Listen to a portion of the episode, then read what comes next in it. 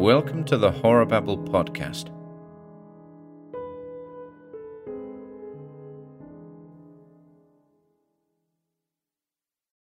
The Voice in the Dawn by William Hope Hodgson.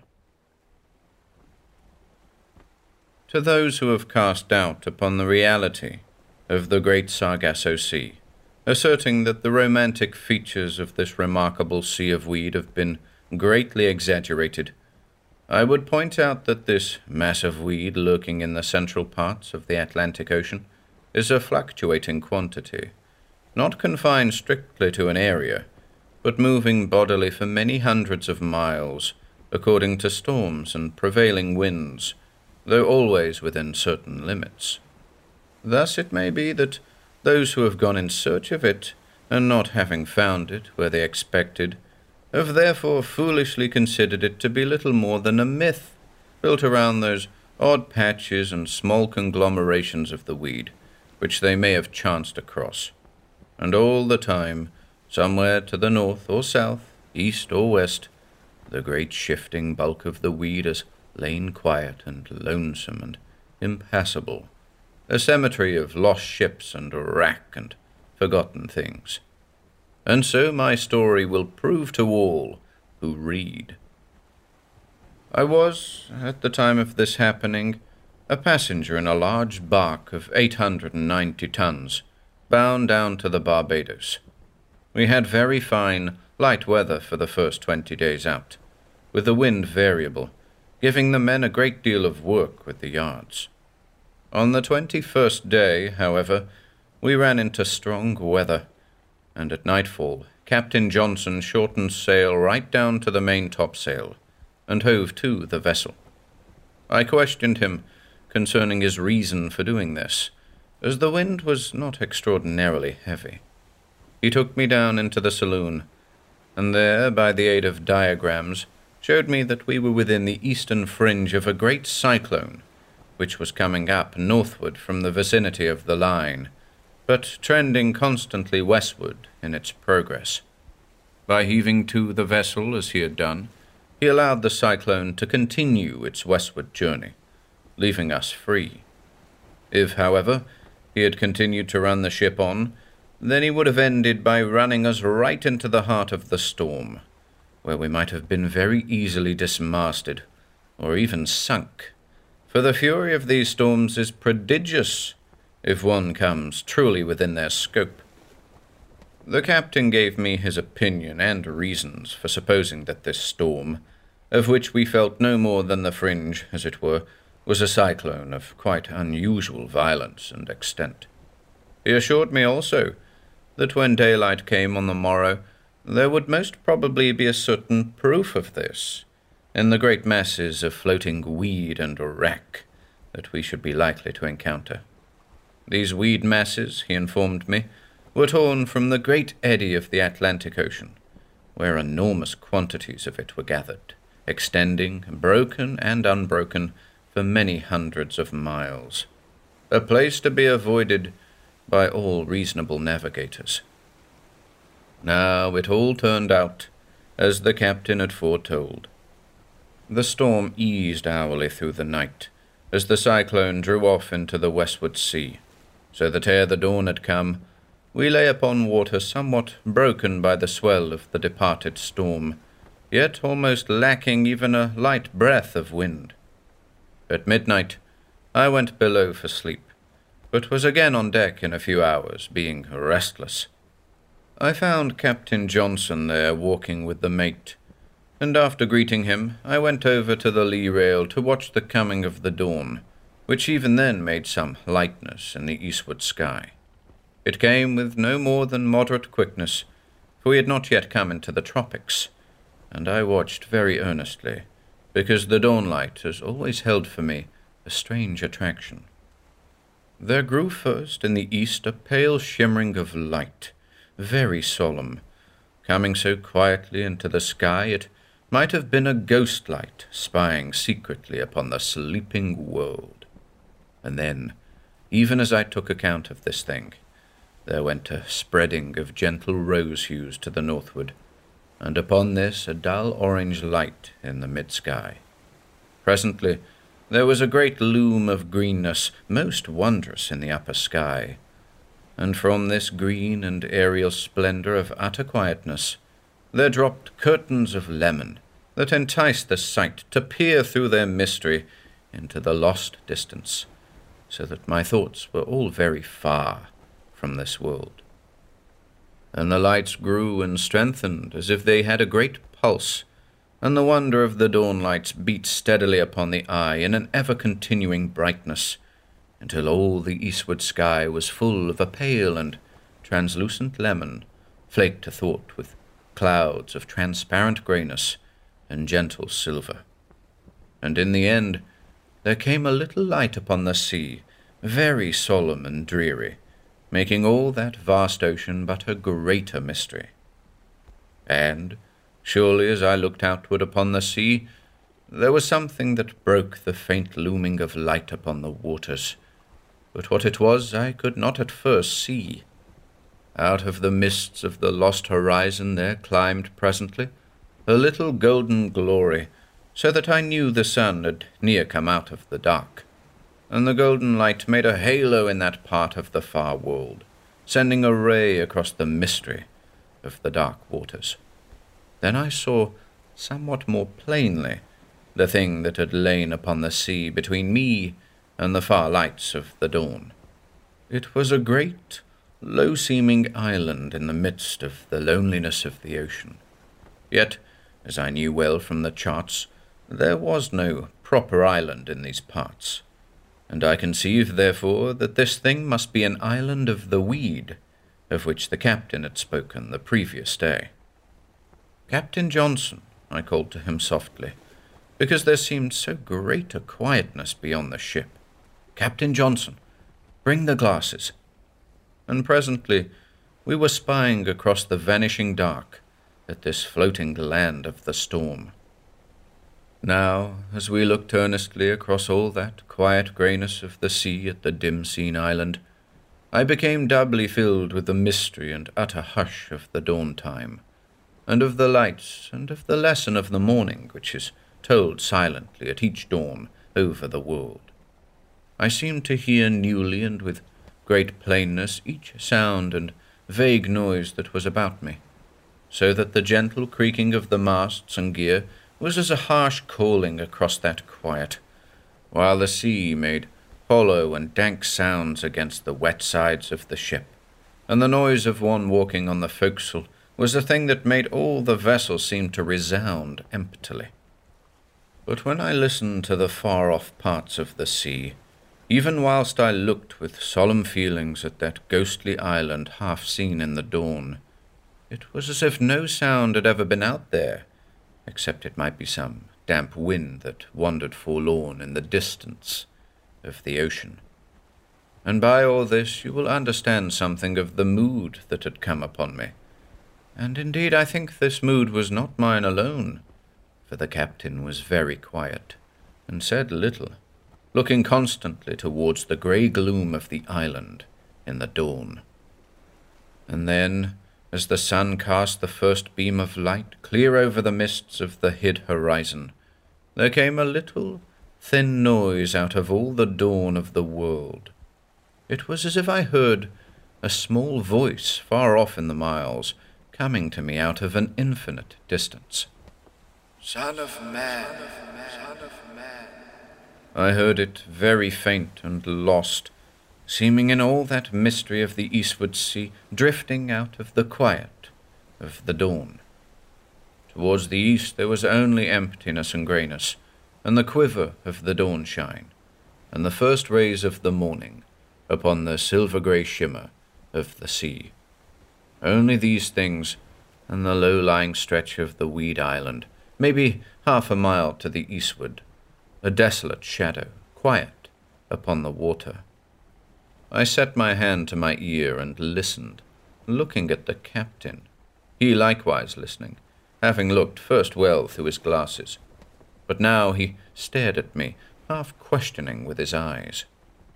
The sun stood up over the edge of the grey, glimmering ocean like a roadway of flame, broken midway by the dull stretch of the weed island, and in that moment the sound came again. Son of man, son of man. Out of morning light that made glows in the eastward sea. Far and faint and lonesome was the voice, and so thin and ethereal it might have been a ghost calling vaguely out of the scattering graynesses, the shadow of a voice amid the fleeting shadows. I stared round at all the sea, and surely on every side it was studded with islets of weed, clearly seen upon the silver of the morning sea, through the quiet miles into the horizons. As I looked this way and that way with something of astonishment, there came again to my hearing a faint sound, as if I heard a thin, attenuated piping in the east, coming very incredible and far off sounding and unreal over the hush of the water. Shrill and dree, and yet vague it was, and presently heard it no more. The captain and I looked often at one another during this time, and again we searched the width of the eastward sea, and the desolateness of the long, low island of the weed, but there was nowhere anything that might lead us to an understanding of this thing that bewildered us. The mate also had stood near to us listening, and had heard the strange, thin, faint calling and piping, but he likewise had no knowledge or understanding by which we might judge the thing. Whilst we were drinking our morning coffee, Captain Johnson and I discoursed upon this mysterious happening, and could in no wise come any the nearer to an understanding, unless it was some lone derelict held in the weed of the great island that lay eastward of us. This was, in truth, a proper enough explanation, if only we might set proof upon it. And to this end the captain ordered one of the boats to be lowered, and a large crew to man the boat, and each man to be armed with a musket and a cutlass. Moreover, he sent down into the boat two axes and three double edged whale pikes or lances, with six feet blades, very keen, and as broad as my palm.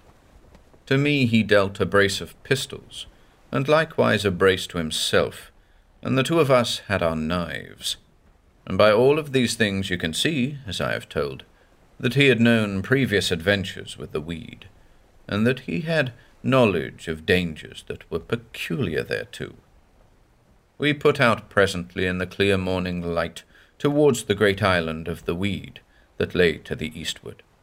And this island was, maybe, nearly two miles long, and, as we found, something more than half of a mile broadwise, or, as the sailors named it, in the beam. We came to it pretty quickly, and Captain Johnson bid the men backwater when we were some twenty fathoms off from the midmost part, which was opposite to the ship. Here we lay a while, and looked through our glasses at the weed, searching it all ways, but saw nowhere any sign of derelict craft, nor aught that spoke of human life. Yet of the life of sea animals there was no end for all the weed upon the outer edges seemed to crawl with various matters, though at first we had not been able to perceive these, because of the similarity in colour with the yellowness of the weed, which was very yellow in the light outward fronds spreading out upon the waters. Inward of the mass of the island, I saw that there went a dark and greener shading of the yellow, and there I discovered that this green darkness was the colour of the great weed stems that made up the bulk of the island, like so many great cables and serpents of a yellow green, very dank and gloomy, wandering amid their twistings and turnings and vast entanglements that made so huge and dreary a labyrinth. After we had made a pretty good survey of that part, we turned to the northward and Captain Johnson bid the men pull slowly along the coast of that great island of weed. In this wise we went a good mile until we came to the end, where we set the boat to the eastward, so as to come round to the other side. And all the while as we went forward, the captain and I made constant observations of the island and of the sea about it, using our glasses to the purpose. This way I saw a thousand matters to give me cause for interest and wonder. For the weed all about the borders of the island had living creatures a move within amid the fronds, and the sea showed frequently in this place, and the glitter of strange fish very plentiful and various. Now I took a particular heed to note the many creatures that lived amid the weed, for I was always interested in the weed sea, from the many accounts which I had heard concerning it, both from Captain Johnson and from other men of the sea that had been shipmasters in my voyages. And surely these islands and gatherings together of the weed had been rent from that great weed sea which Captain Johnson spoke of always as the Great Eddy. As I have said, I took very good heed to note what manner of creatures lived in the weed, and in this way I perceived presently that there were more crabs than aught else, so far as the power of my glasses could show me, for there were crabs in every place, and all of them yellow in the top parts as the weed, and some were as small as my thumb top, and many were less, I suppose, had I been closer to discover them. But others crawling amid the weed fronds must have spread a great foot across the back, and were all yellow, so that, save when they moved, they might lie hidden entirely by matching the shades of the weed in which they lived. We had pulled round the northward end of the island, and found it, as I have told, something more than half a mile wide, or maybe three quarters for all that we could be sure. And here let me tell concerning the height of the island above the sea, which we judged now, being very low down in the boats, and looking upward at the weed to be about twenty or twenty-five feet good above the ocean, the greatest height being in the middle parts, inward as it were, of the island, looking as if it had been a low, thick wood with the greater trees in the centre, and all lost in jungle of strange, creeping plants. And this is the best likeness I can give of that island to any landward thing. Having pulled round the north end of the island, we made southward all along the western coast of the weed, being minded to go entirely about it, and chance discovering the cause and the place of that strange calling in the dawn. And indeed, it was a dree place to be, for constantly we would open out some dark cavern place of dark green and gloom that went inward of the weed amid those great stems, and often there seemed to be things moving therein, and always there was a quietness in all that desolate waste, save when some small wind played strangely across it, making the yellow fronds of the weed stir a little in this place and that, with little sighings of sound as if doleful beings lurked in all that mass of quiet darkness. And when the little wind had gone away over the sea, there came a double silence by the contrast, so that I was glad that the boat was kept well off from the weed. In this way, with growing caution and quietness because of the dreeness of that dank and lonesome island which had begun now to affect our spirits somewhat, we went downward to the south along that coast of the westward side of the island. And as we went, a greater and a greater hush and caution came upon us, so that the men scarcely dipped their oars with any sound, but pulled daintily, each one staring very keen and tensely into the shadows within that mighty mass of weed. It chanced that one of the men ceased suddenly to pull upon his oar, looking very eagerly and fearfully at something that he perceived amid the gloom that lurked among the monstrous stems of the weed. And at that every man ceased likewise to work upon his oar, and peered fearfully into the dark places of the weed, being assured that the man saw something very dreadful. The captain made no attempt to chide the men, but stared himself, as even as I did, to see what manner of thing it was that the man saw. And presently each one discovered the thing for himself. But at the first it seemed only as if we peered at a great and ugly bunching of the weed stems, far inward from the edge of the island, but in a little while the thing grew plainer to the eye, and we saw that it was some kind of a devilfish or octopus lying among the weed, very quiet, and shaded with the same gloom and colour as the weed which was its home. The thing was enormous, as my eyes told me, seeming to spread all ways among the weed. Captain Johnson got up out of the stern of the boat and called in a low voice to the men to dip their oars very gently, so as to have way upon the boat again. And this they did with great care, while the captain steered the boat outward a while from the island, and we became presently happier in our minds, as we drew afar off from so dreadful and horrible a brute. In this way we pulled nearly a good mile southward, keeping well from the shore of the island, and soon we saw the weed come outward in something of a ness or cape from the main body. We came round this with a fair offing, and found the shore of the island ran inward in a deep bay, and in the weed in the bight of the bay we saw something that made us suppose we had discovered the place whence came that unnatural calling in the dawn, for there was the hull of a vessel, all mastless, in among the weed near the edge, yet not very plain to be seen, because it was so hidden and smothered by the weed.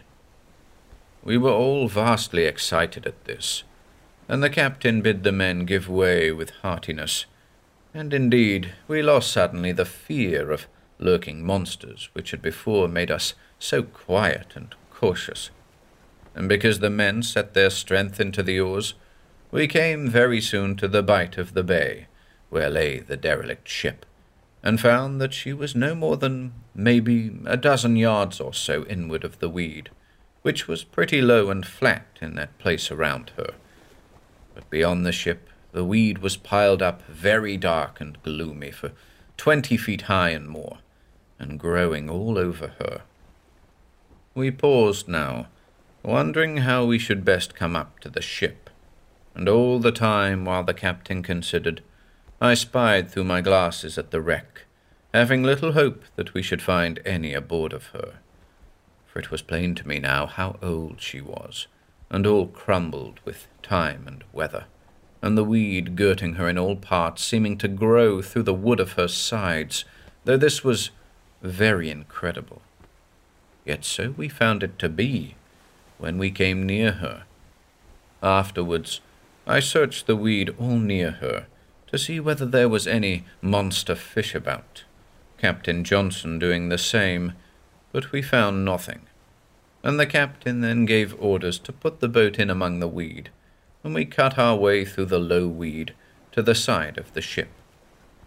Now, as we made way through the weed, it amazed us to see how much life had been hidden there, very still for all the weed now about the boat was a swarm with small crabs running along the fronds and smaller stems, while the water that showed between the growths of the weed was full of living things, great shrimps that seemed bigger than prawns, darting a thousand ways at once, and coloured fish that passed very swiftly. From the weed itself, numberless insects of a peculiar kind jumped like a flea, only that they were a hundred times greater.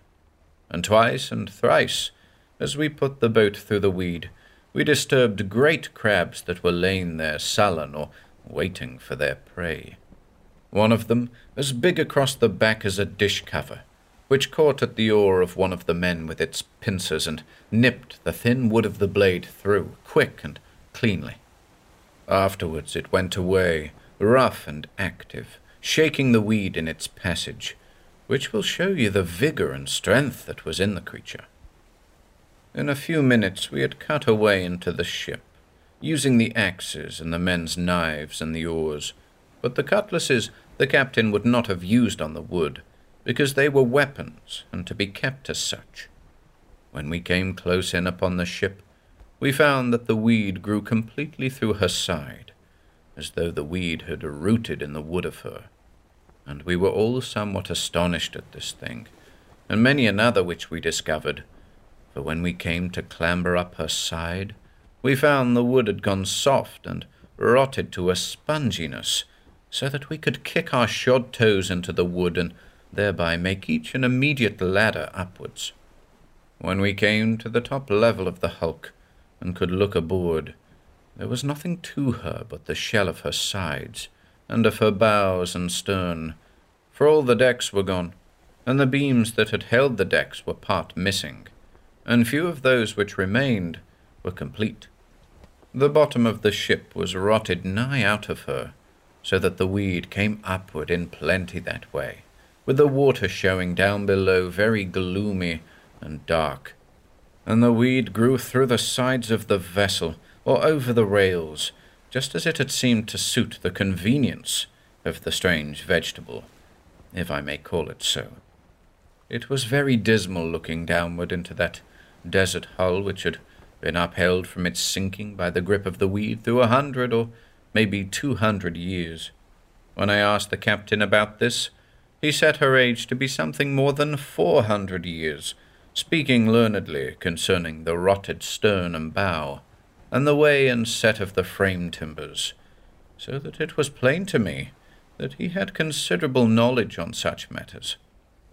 Presently, because there was nothing more to be done, we came down again to the boat, kicking our toes into the soft hull of the old ship for our footholds, and before we left her, I broke away a lump of one of her smaller timbers for a memento of the adventure. And after that, we backed out from the weed, glad to be free of it now that the lust of adventure had somewhat died out of us, and the memory of what lurked therein still strong upon us. So we made the complete round of that island, which was more than seven good miles in all, to circumnavigate, and afterwards we pulled to our own ship with very good appetites for our breakfast as you may think. All that day it remained calm, and often I turned my glass upon the weed islets that studded the sea in other parts, but none was very great or high, though I reminded myself that they would have appeared higher had we approached them in a boat.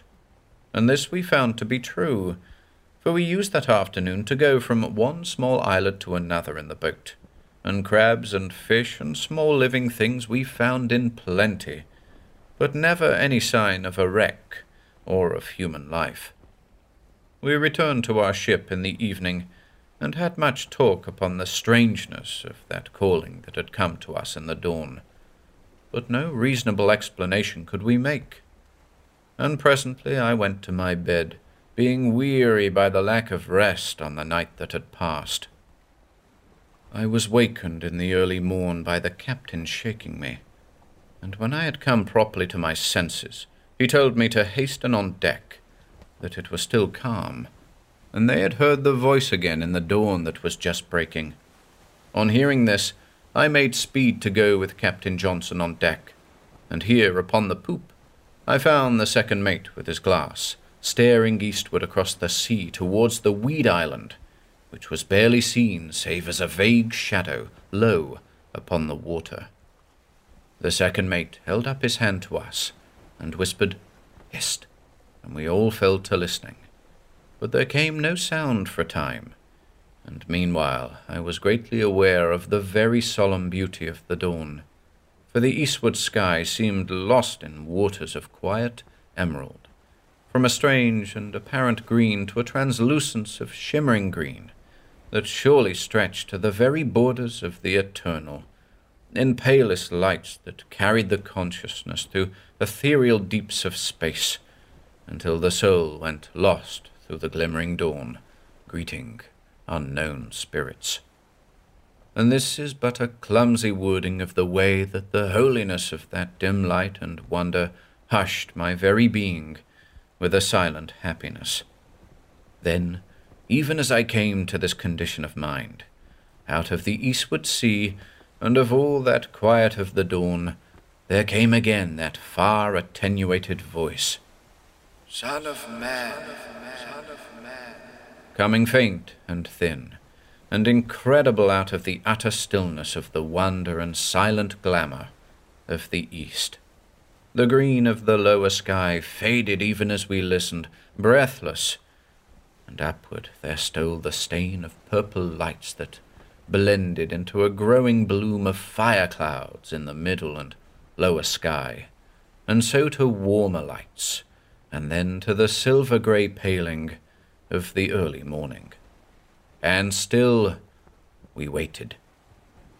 Presently, eastward, there came a golden warmth upward into the pearl quiet of the lower sky, and the edge of the sun rose up calm and assured out of the mists, casting a roadway of light over the sea.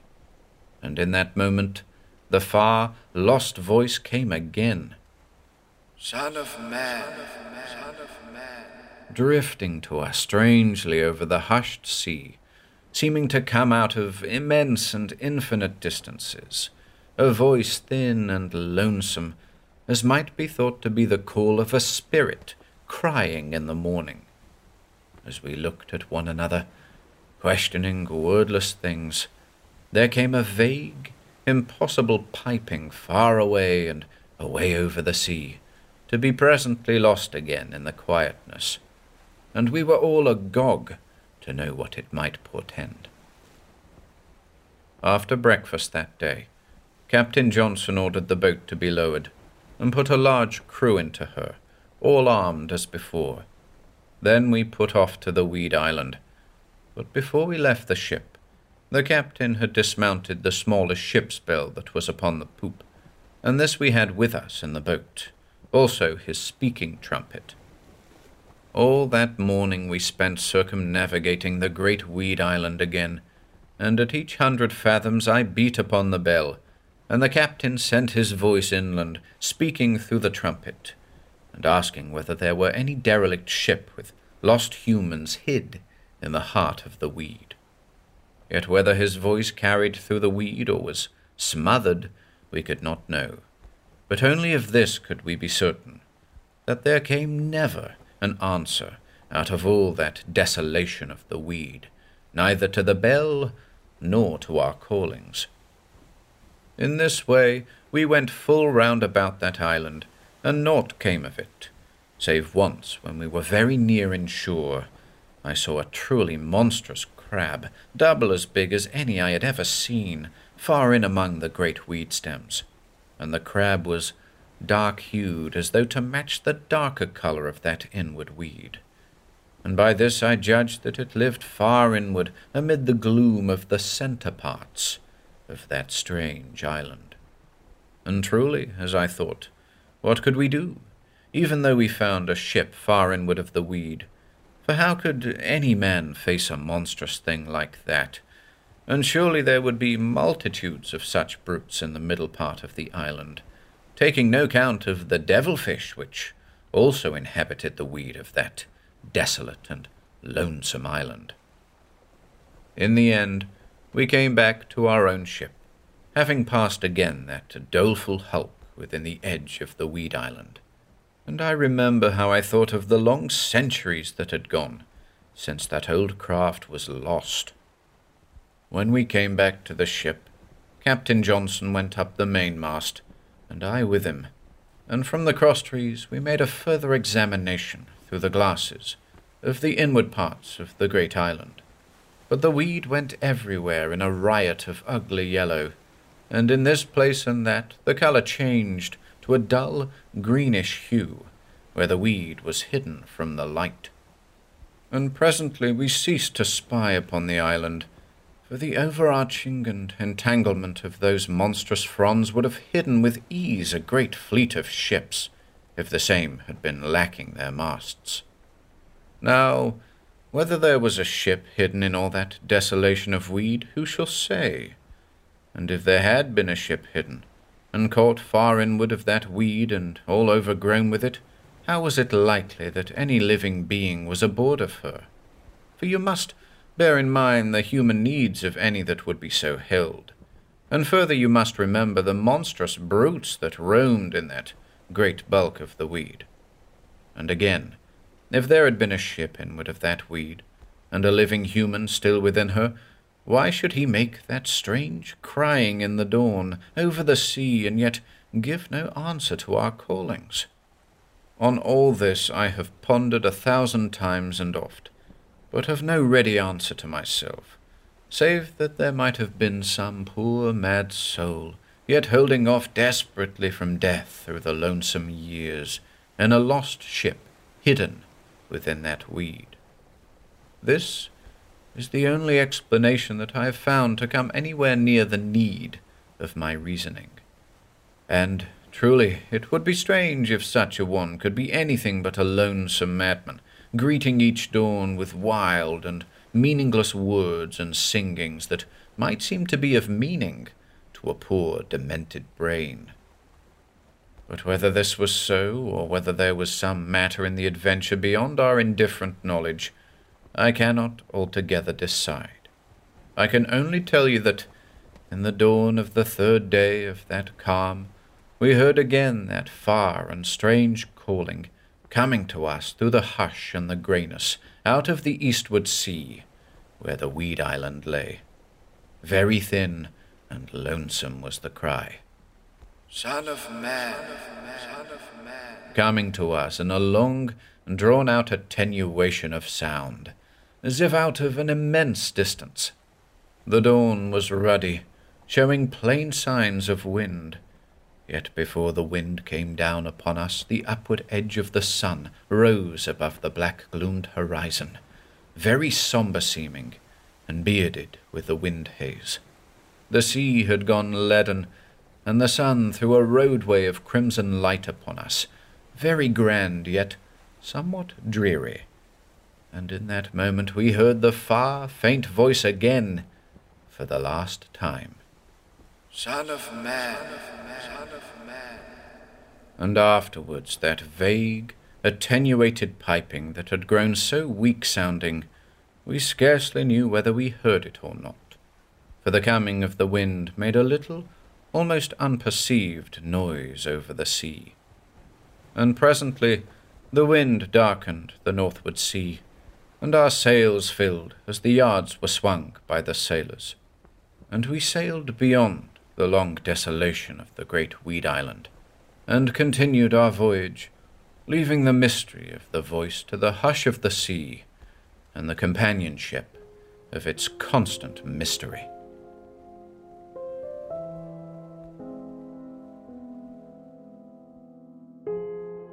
Hello, ladies and gents, Ian here. Be sure to pop on over to our YouTube channel or Facebook page for regular updates. If you'd like to support our work, please consider taking a look at our Patreon or Bandcamp pages, or search for us on Audible. You'll find links to everything on our website, horrorbabble.com forward slash links.